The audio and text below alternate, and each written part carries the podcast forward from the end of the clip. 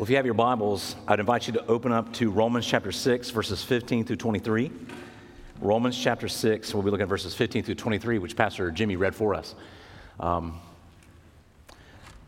be honest with you, uh, this passage, as we planned out, is when Pastor Kivett sat down and said, I want to take the congregation through Romans. Um, we mapped out what these sermons would look like. We, we said, here's when the texts would come, and we had the calendar. And we still have that calendar. And we did not know uh, how the calendar would all play out. But I have this statement I like to use, and I've said it to my students, and I've said it to you before. Uh, God plays chess, not checkers. And if you don't get that reference, let me explain to you. Checkers is a game, I'm gonna just, I'm gonna bash you a little bit. It takes minimal skill uh, because uh, checkers is sometimes if you play with certain people, they'll put, their posi- they'll put their person there and then they'll say to you, you have to jump.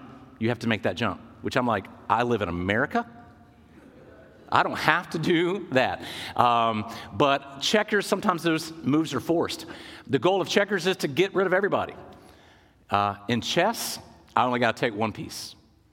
And uh, I'll, I'll, go and tell you, I've never played a game where I've only taken one piece. Uh, that's awesome. Never done that.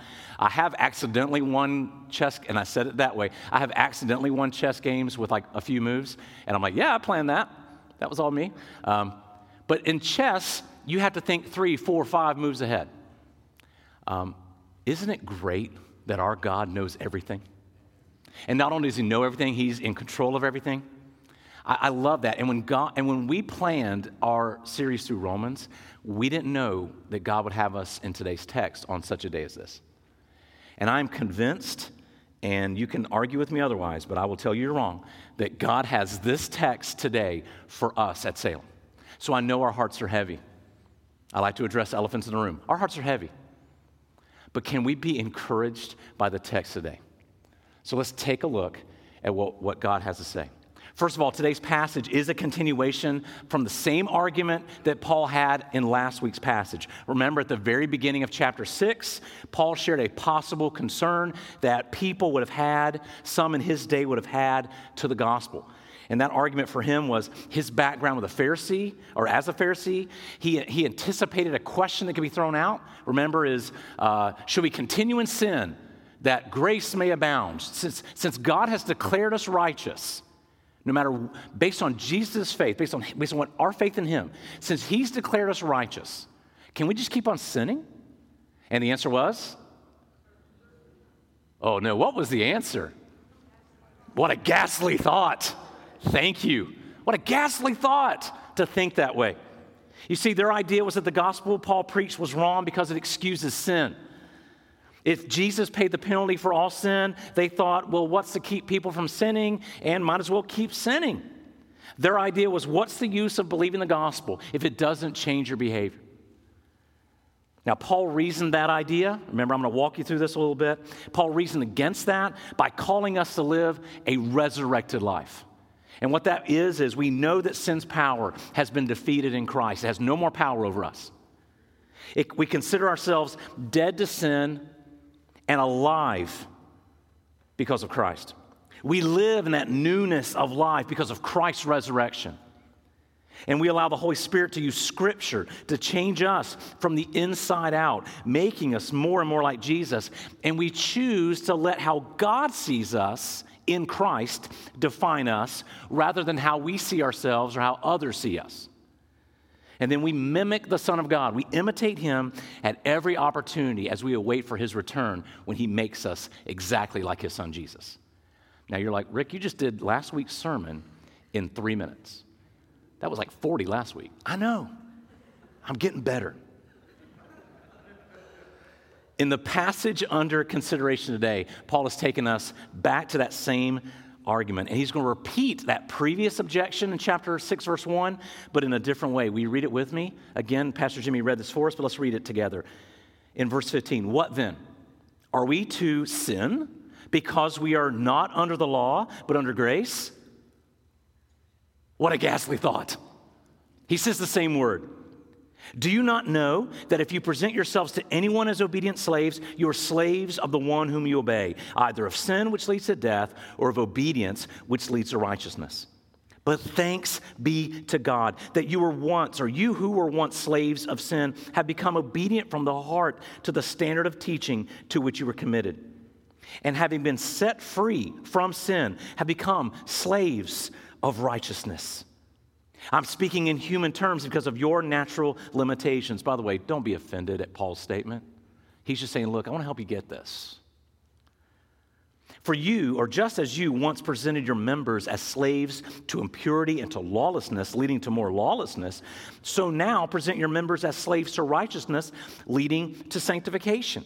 Or if I may reword that, kind of in the, the way Paul is kind of in the Greek doing that, he says in verse, uh, in the end of verse 19, For just as you presented your members as slaves to impurity and to lawlessness, leading to more lawlessness, so now present your members as slaves to righteousness, leading to more righteousness. He says there's the opposite. For when you were slaves of sin, you were free in regard to righteousness. But what, what fruit were you getting at that time from the things which you are now ashamed? For the end of those things is death. But now you've been set free from sin and have become slaves of God. The fruit you get leads to sanctification, and, it's in, and in its end, eternal life. For the wages of sin is death, but the free gift of God is eternal life in Christ Jesus our Lord. May God bless the reading of His word, and may you, will you pray with me today? Father, thank you for this time to open your word.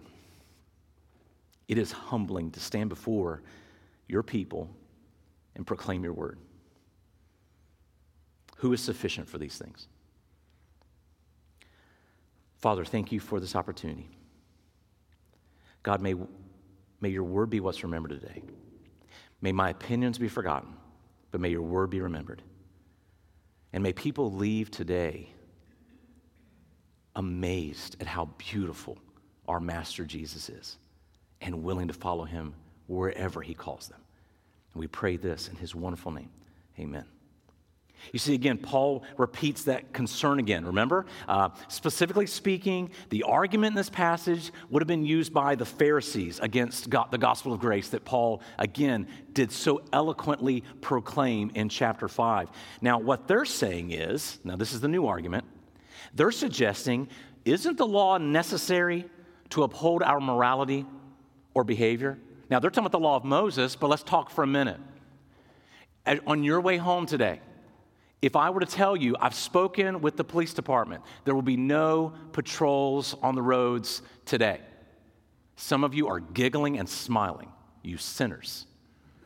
Because you're thinking, all right, that speed limit has now just become a speed suggestion.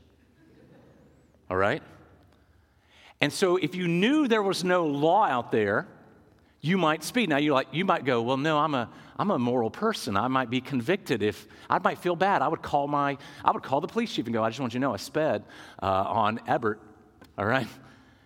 But what he's saying here is the law of Moses. Isn't it necessary to uphold your morality? Or they could say it this way if the law is no longer our authority, what keeps this gospel of grace that Paul's talking about from becoming a permit to sin? Now, while Paul is specifically engaging the objection of the Pharisees, I really believe um, that argument, in one way or another, is an argument for all human religion. Okay? Think about every human religion just for a moment, because I believe if you boil it down to, to one phrase, it's going to be something like this Do bad, you'll be punished. Do good, you'll be rewarded. Now, some of you are thinking, religion, that's parenting. That's right. That's, I, I think my dad had that tattoo. I'm not, I'm not so sure. Okay? And it's true, right? We think like that. We operate like that. Even we who understand the gospel of grace think like that. And when we say bad, we might even word it something else. Do what we're supposed to, or we'll be punished. So, can I have that moment? Um, when I miss a church service, Maybe you're not. Maybe this is just my therapy session. That's okay. We're doing this together. You, you, do you feel guilty? Oh, they're going to know. I better know. I, be, I, I better have a temperature. And I better, maybe I should take a picture of it just in case somebody asks. So you, you show up the next Sunday. Where were you? We missed you. Oh, well, hang on. Let me show you. I got a, I took a picture of my COVID test. It's here. Okay. All right. And there's that guilt we feel sometimes. Sometimes when someone asks you to, to do something at the church that you, you, you just know you're not qualified to do, like for me, listen, I love children. I, I love young kids. I just don't want to work in the nursery. Like, you don't love babies? I love babies. My babies, not yours. Okay? So I see Pam walk toward me sometimes. Hey, I need to talk. No, you don't, Pam. You don't need me. You don't. But I'm going to go because I have that guilt, you know? Because sometimes we can get asked to serve with a little passive aggressive guilt, right? Don't you? Would you like to help us love children today? Would you like to? It's kind of like the same way that the, at the grocery store they ask you, Would you like to round up your money to give to underprivileged baby orphan llamas who need to see, right? And you're like, That's the worst. Well, no, I don't want to do that, right? But you do. Let me just tell you as a testimony.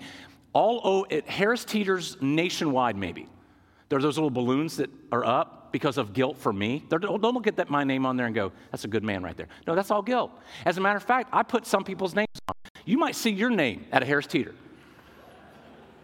For about six months, when he was the youth pastor here, Dave Ashburn gave more money from my account to the baby Orphan Llama Foundation, whatever it was.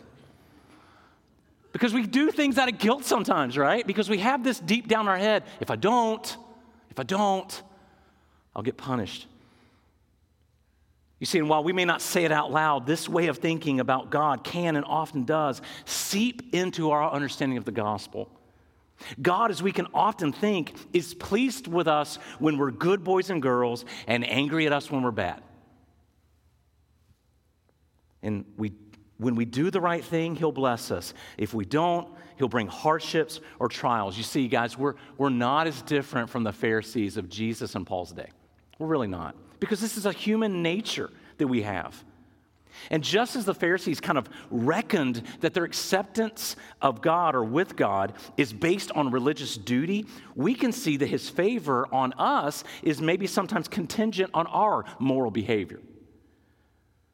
Now, what I want to suggest to you is that Paul's word to his possible objectors of his day is the same for us as well. Their accusation against Christians is since they've, be, they've been given this righteousness freely through Christ, then they could likely uh, take away, throw out morality out the window, and live the way they want. However, Paul responds to that objection with the same phrase he used in verse 1. If you remember it, he uses that phrase. In the, in the, Greek, it's a Greek phrase, and we had different translations that did it in different ways. ESV says something like by no means, but our favorite, my favorite, and I hope you've joined me, was J.B. Phillips. What was it? What a ghastly thought. What a ghastly thought to think that our Christianity, our acceptance of the gospel, sets us free from any morality that we can live as we please. That's what Paul says. And he then launches into a response to this possible objection. And he counters it with an argument from slavery. Now, the biblical understanding of slavery is quite different what comes to our minds today. And I want to show this on the screen. It's a cool word. And I put it up there in the Greek language just to show off. That's all I'm doing. That Greek word is a cool word. It's doulos. It's doulos. I've talked to my wife about this. If I could get over my germophobia and my resistance to pain, I might get this tattoo. It's a good one because the word means bondservant. And it harkens back to the Old Testament. In Exodus chapter 21, verses 1 through 6, the Lord gives these instructions to the people of Israel. He says, Now these are the rules that you shall set before them. When you buy a Hebrew slave, he shall serve six years, and in the seventh, he shall go out free from nothing. Now let me stop for a minute. What would commonly happen at that time period was if a person owed a debt that they could not pay on their own, they had the opportunity to sell themselves into slavery to work off that debt. Do you understand that? I think that's a that's humane compared to what we do now with debt. How many of you guys are still paying off student debt? Okay, there's a lot of people like, I'm retired and I'm still paying off student debt. So, so you understand that. So, how long does he have to work? He has to work six years, no matter what the, to- no matter what the total. He works six years and he's set free on the seventh. Verse 3 If he comes in single, he shall go out single. If he comes in married, then his wife shall go out with him. If his master gives him a wife and she bears him sons or daughters, the wife of their children shall be her master's, and he shall go out alone. Now you're reading that, you're like, wait a second. First of all, this isn't a sermon on Exodus chapter 21. I'll come back to that maybe at another time. Let me just keep going, okay? But if the slave plainly says, I love my master, my wife, my children, I will not go out free. Then his master shall bring him to God, and he shall bring him to the door or the doorpost, and his master shall bore his ear through with an awl, and he shall be his slave forever. Now, I'm a word picture guy, so you read it, but if you need visual, I thought about doing this to somebody who would be willing, but I'm, I'm going to go against it. So if I owed my master or I owed someone money, I could sell myself into slavery to that master. I would work that long. At the end, if I did not want to go free because my master was a wonderful master, he would take me to the doorpost of his house, take the fatty part of my ear, the lobe, and with an awl, he would puncture it, and he would pierce me into his door of his house. Now, one time I taught a bunch of students that, and the question, the kid comes up, Yes. Well, what kind of servant just stands there at the door with his ear pierced? They'd let him out. You know, they, the, this is metaphorical, people. But look, here's the symbolism. You ready? What they're saying is his blood is now part of this home. He's family. And now this servant walks around doing the duties of his master with a indicator, a hole in his ear of the bondservant, the doulos. Do you see the beauty of this? Here, here, let me explain to you. For a slave to refuse their independence and choose rather to continue to serve his master is a testimony of the greatness of his master. Think about that for a moment. When bondservants were seen in and around the city with the mark in their ear, it was a witness of the magnificence of their master and their utter devotion to him. Friends, when you and I serve our master, the Lord Jesus, using our newly given freedom from sin and death to serve Him alone with our lives, we display to the world that He's a beautiful master. Ladies and gentlemen, Pastor Kivett and Pastor Harper have holes in their ears. Do you understand what I'm saying to you? They're declaring to the world that, hey, I've got safety here, I've got a job here, I've got family that I got to take care of, but I've got a beautiful master that I must serve. And may I say this pulpit committee, metaphorically, look at the ear of your candidates. Do you understand what I'm saying to you?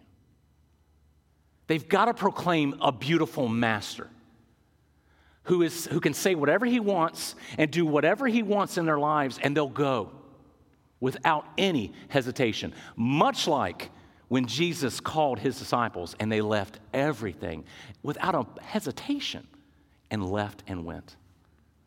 That's what we're looking for.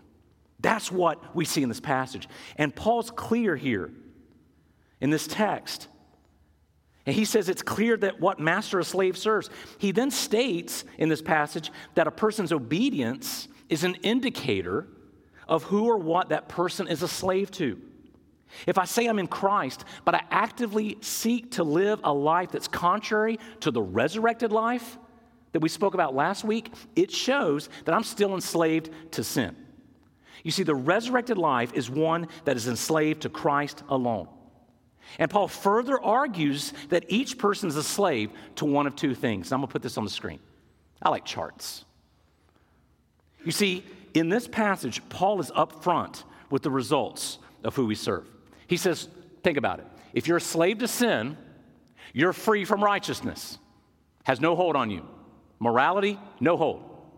Your present experience that you're enjoying by serving sin is shame. And your future, death, right up front.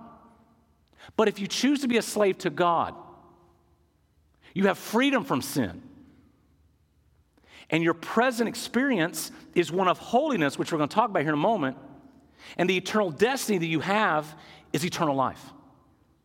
He sets two for, just like Moses did when he tells the people Just like Joshua, when he followed after Moses, he says, You got two options life or death. Choose life that you may live. He's very upfront. Paul is not trying to sell some kind of used car to the people of Rome. He's like, let me tell you what's going on. You're either going to choose life or you're going to choose death. You're going to be a slave to God or you're going to be a slave to sin. That's it. Now, I believe from this passage there's one overarching command today, and here it is submit yourself as a slave to God. There's your command. You're like, oh, can we leave now? No, I got time. Because we got to unpack this. We got to unpack this. Then why should I? Because I just told you what you should do. And now what I want to do is talk about how we do this. We're supposed to submit ourselves as a slave to God. And Paul gives us, in the passage, these aren't Rick's ideas, Paul gives us three, pa- three ideas in this passage to do this. Or I should say, three reasons to do this. All right? This is not just a because I said so sermon that Paul writes here. He's telling them why you should do it. And the very first one submit yourself as a slave to God because it's the only option to being a slave to sin. You've, you've only got one option. You're either a slave to God or you're a slave again, a slave to sin. Now, this should go without any explanation, but permit me just a little time here. Often, what would drive a servant to desire to remain in servitude and give themselves over as a bondservant was their understanding of the alternative.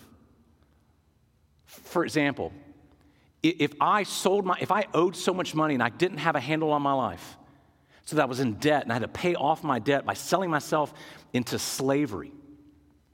Once I've been set free, some, if I realized my life, I, did, I didn't handle it well. Some would choose to remain bondservants or become bondservants and to remain with their masters because they had once lived without his protection and care and they didn't want to go back there. They knew the option. They said, Man, my life before, I couldn't do anything, but my master is good and loving. I want to stay here. They knew that life was better with their master than on their own. So their master provided support, stability, and protection. And for those bondservants, the choice was easy because they had lived the alternative. And in this passage, Paul is arguing that this too is an easy choice. Look at verse 16. He says, Do you not know that if you present yourselves to anyone as obedient slaves, you are slaves to the one you obey, either of sin, which leads to death, or of obedience, which leads to righteousness? He's being clear here that you're either serving Christ or sin. Now, you might be here saying, Rick, uh, how could you say that? Just because I'm not giving myself over as a slave to Christ doesn't necessarily mean I'm in sin. You don't even know me, man. Now, I understand your objection, but hear me out. Would you be willing to ask yourself this question, if that's you? If you're not serving Christ, who or what are you serving? If you're not serving Christ, who or what are you serving? Let me give you some options. Is it some type of comfort? Is it a person? Is it a relationship? Is it the hope for a relationship? And what could it be that's keeping you from coming to the doorpost of God's house and giving yourself to Him as a bondservant? Is it fear of what He might ask of you? Man, I remember being a young person. I remember that. Going to say young person. But I remember thinking, man, if I give myself over to God, He's going to put me somewhere where I'm going to be miserable. I'm going to be, he's going to send me to some country where they're going to eat me the first day. That's what's going to happen. I'm on the menu. That's what I was thinking. If I give my relationships as a teenager, I thought if I give my dating relationships over to Jesus, He's going to have me marry somebody horrible. You know, we think like that. We have that in our head that if He might ask us to do something horrible. And out of that was my longing to control my own destiny. Maybe that's you. Maybe you're longing to control your own destiny. You won't give yourself over to the master. Is it the unknown that concerns you the most? You're thinking, man, if I give myself over to Jesus, he doesn't always tell me what's next. How many of you guys had little moments of heart palpitations when you heard one of our pastors say, I don't know what God has for me besides Salem? And you went, How are you going to make money? I, okay, I'll do it. But there's a person who's stepping out of faith going, I don't know what God's got. He's got something. It's amazing to think that way. Is it the dread that if you give yourself to him as a bondservant, that he's going to ruin the plan you have for your life? Flat out honest, guys, that was me. My testimony is a reverse testimony. My testimony is not, man, my life was miserable, and then I met Jesus, and he made it better. No, my, my testimony was, I was enjoying my life, and then Jesus wrecked all that. But what he's built in its place is amazing, but he didn't tell me what that was going to be. He never sat me down and said, Okay, Rick, here's what's going to happen. You come trust in me. You're going to get married to an amazing woman. You're going to have some amazing children, and I'm going to give you some awesome ministries. I'm in. Didn't do that. Didn't do that. He just said, Follow me. Follow me. Please hear me when I say this. Whatever it is that's keeping you from putting yourself as a bondservant, bringing yourself to the doorpost of God's house and being a bondservant, whatever it is, it may be a noble desire that God may grant you to enjoy. But if it or the pursuit of it keeps you from coming to the doorpost of God's house and becoming a bondservant, hear me clearly, it is sin. Why is it sin? Because not only is it keeping others from seeing the beauty of your master, it's also robbing your heart from experiencing the freedom from sin and the growth in righteousness and holiness. That's why it's sin. And that brings me to what I think Paul is our second point, or Paul has for our second point that we should submit ourselves as slaves to God because he set us free from sin to grow in righteousness and holiness. In verses 17 and 19, Paul writes this. He says, But thanks be to God that you, who were once slaves of sin, have become obedient from the heart to the standard of teaching to which you were committed, and having been set free from sin, have become slaves of righteousness. I'm speaking in terms, of human terms, because of your natural limitations. For just as you once presented your members as slaves to impurity and to lawlessness, leading to more lawlessness, so now present your members as slaves to righteousness, leading to sanctifications.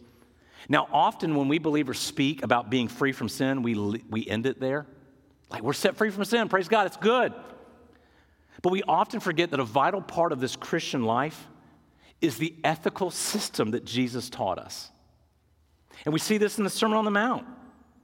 He tells us to refuse to sinfully retaliate against perceived injustices or turn the other cheek. I won't ask for hands. How did we do this week?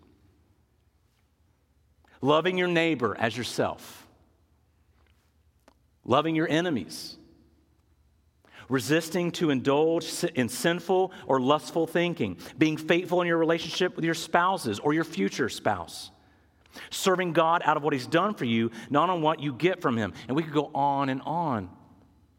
See, the point here is this is that there's no true expression of the Christian faith without growth toward holiness, or we should call it Christ likeness. That's not, it, there's no such thing as a Christian who's not growing like Christ. Or, as we said last week, remember, the Spirit of God takes the Word of God to make the child of God more like the Son of God. That's how He operates. The Word of God exposes our sin, and as we regularly spend time in God's Word, we grow in our knowledge of Him and His will for our lives. We're confronted with our sinfulness, and we have to make a choice to either choose sin or choose God. And when this happens, we're to turn away from those sinful desires and pursue righteous desires. Now, if you remember, before Christ, this was impossible we were doomed to our sinful desires and following after them. But now in Christ, we've been set free from our old in Adam nature and have now been set free so that we can now, as indwelled by the Holy Spirit people, we can live out this life and be made holy by the Holy Spirit.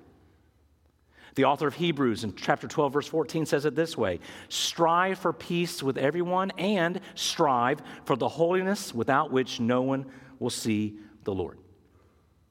Now, let me make this as plain as possible. The resurrected life and holy living are inseparable.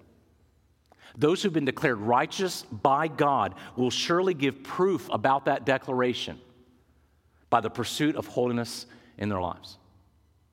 I've often described baptism, which we do here, as the wedding ring of the Christian faith. I married Jill Elizabeth Bennett on May 26, 2001. I got it right, sweetheart.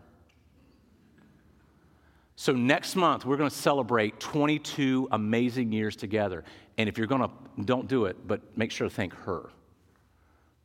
She has lived with a difficult man for 22 years. Her ring is a lot more powerful than what I've got. This was easy. And I lose my wedding ring all the time. My youth group, the youth group will tell you. How many times have I lost my ring, guys? Every time we go to the beach. Why? Because I like to body surf.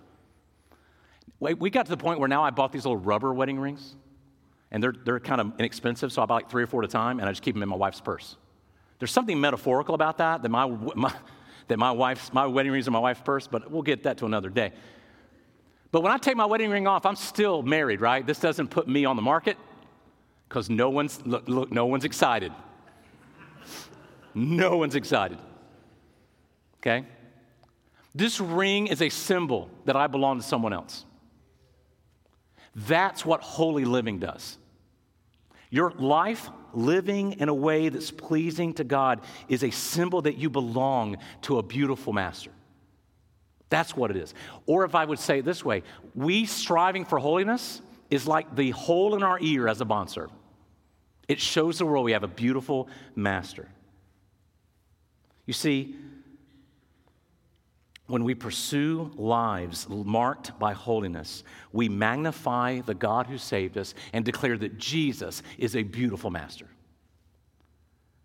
And finally, we're to submit ourselves as slaves to God because He has set us free from the shame of fear and death and has given us eternal life. Verse 20 really is a remarkable verse if you take a look at it. Verse 20, it says, For when you were slaves of sin, you were free in regard to righteousness. Now, in other words, what that means is since righteousness exerted no control over us before Christ, we had nothing to hold us back from indulging our sinful desires. Nothing. We were blindly following our own urgings, whatever we wanted to do, without guilt or shame because we didn't know any better. But before this gets tempting for us to return to, Paul reminds in verse 21 that there's no sorry, that there was a consequence to our slavery of sin, whether we knew it or not. And it was death. He writes in verse 21, "What fruit were you getting at that time from the things which you are now ashamed? For the end of those things is death." Paul says that death is a logical consequence or a natural fruit of the slavery to sin. And that's why Paul urges us to become willing slaves, bondservants to God. He reasons that since the result of slavery to God is drastically preferable to being a slave to sin, why would you choose to return to slavery? Paul explains that, but now you've been set free from sin and become slaves of God. The fruit you get leads to sanctification and its end, eternal life. For the wages of sin is death, but the free gift of God is eternal life in Christ Jesus our Lord. Where sin pays the honor or pays an earned wage of death, another beautiful master comes in and pays an undeserved Christ likeness in this life and eternal life forevermore. That's what he's saying right there. Or, as the ESV Study Bible puts it, a great little succinct quote Christians now have a new status and a new destiny. You were once slaves to sin, heading to death. And now the beautiful Master has come in and set you free to righteousness and eternal life. We've been declared righteous before God by faith in Christ. We've been set free from the bondage of sin and the wages of death. We've been gifted the Holy Spirit, whose mission it is to make us more like Jesus. Can I ask you a question? What on earth is keeping us from bringing ourselves to the doorpost of his house and proclaiming boldly with our lives that he is a most beautiful master and that he can take what's left of our lives and use it for his glory and for the mission of reaching the world with the gospel of Jesus Christ. Two weeks ago, I wasn't here. I was in a church, Western Avenue Baptist Church in Statesville, North Carolina. My niece was getting baptized. And they had about seven people getting baptized. They went from ages, the first one was, I believe, Stella, who is age nine. And if I got that wrong, don't tell Stella and let's edit the tape. The last one was a 79 year old woman. And listen, I wasn't a member of Western Avenue, so I could do what I want there. But I about came unglued when that lady gave her testimony. She said, I grew up Roman Catholic, and I knew that the, the Christian life was about do this, do that, be a good person. And I never heard the gospel till I came here. The gospel that declares us righteous by faith, not on an act, not on an ability, not on anything we can do, but only on Christ. And then she gave some shout outs to some people in the balcony who were there, her family. And she says, I'm publicly declaring today that I'm a believer in Christ and I'm going to serve him with my life. And then she remembered to take out her hearing aids before they baptized her. I was like, it's going to be awesome. And this lady was baptized, 79. This is a woman who said, Whatever life I have left, I have a beautiful master. And that moment she was baptized, she publicly showed the world the hole in her ear as a bondservant. And she publicly declared to this guy, Man, what are we waiting for? When we go out of here and we live lives that please Him, knowing that we're not perfect, we've talked about that at nauseum. We know we can't be perfect. But as we live holy lives and, and tell Him, we'll do whatever you want, whenever you want, however you want it, we're proclaiming to the world He's a beautiful master. We've had examples, ladies and gentlemen, where we grieve today. We've seen examples, two examples in our pastoral team of men who've said, This is comfortable. I've got a nice office, I've got a nice ministry. But God is burning my heart to do something else. Not that Salem's at a bad place, but that God is doing something in their hearts. And like good bondservants, they're remembering the hole in their ear and they're going out the door and they're serving God faithfully. May we be men and women who are willing to come to the doorpost of God's house and say whatever you want, however you want, whenever you want. And when we leave, when we walk out of these doors, may we proclaim to the world that we have a most beautiful master. Will you pray with me today?